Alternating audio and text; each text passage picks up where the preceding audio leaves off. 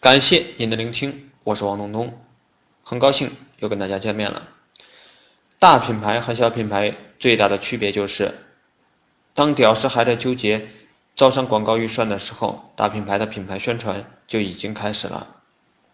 未来一定是大品牌的时代，小品牌在未来的发展中一定会被慢慢的淘汰出局。无论是哪种商业模式，最后能够成功的肯定是那些有影响力的品牌。同样是做微商，你选择大品牌还是选择一些不知名的草根品牌，付出同样的时间和成本，但结果肯定是有天壤之别的。我们经常讲。不要输在起跑线，你的选择往往也就决定了你的结果。在一些草根品牌上花费十倍的努力，或许比不上在大品牌上面一倍努力的结果大。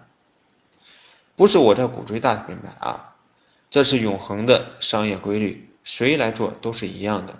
无论是线下实体店的时代，还是后来的电商时代，规律性的东西是永远不会变的，最多就是变一变表现形式而已。俗话说，没有对比就没有伤害嘛。对于我来讲，我希望这个行业好起来，希望进来的品牌商都能够做好自己的项目。只有大家都好起来了，我的日子才有机会好起来。所以，我愿意每天分享一些我认为有价值的给大家，想以此推动大家的前进，哪怕是一丁点儿的推动，我认为也是值得的。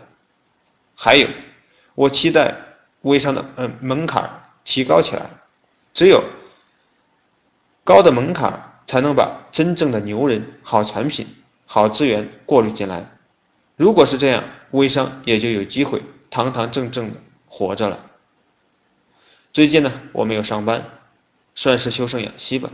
于是，我有机会空下来看看书，思考一下自己的未来。莫名其妙的进入到微商这个领域，但我很控制自己的欲望，一路走到了今天。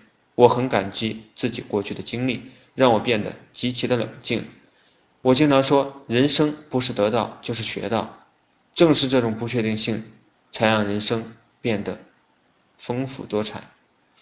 最后，我给大家提醒一下：身体是革命的本钱，万一没有了本钱，又怎么会有未来呢？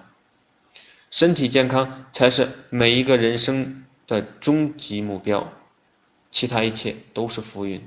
再者，回归到家庭，每一个人的最后归宿一定是家庭。年龄越大，越觉得家庭的重要性。希望每一个奋斗者都能家庭幸福。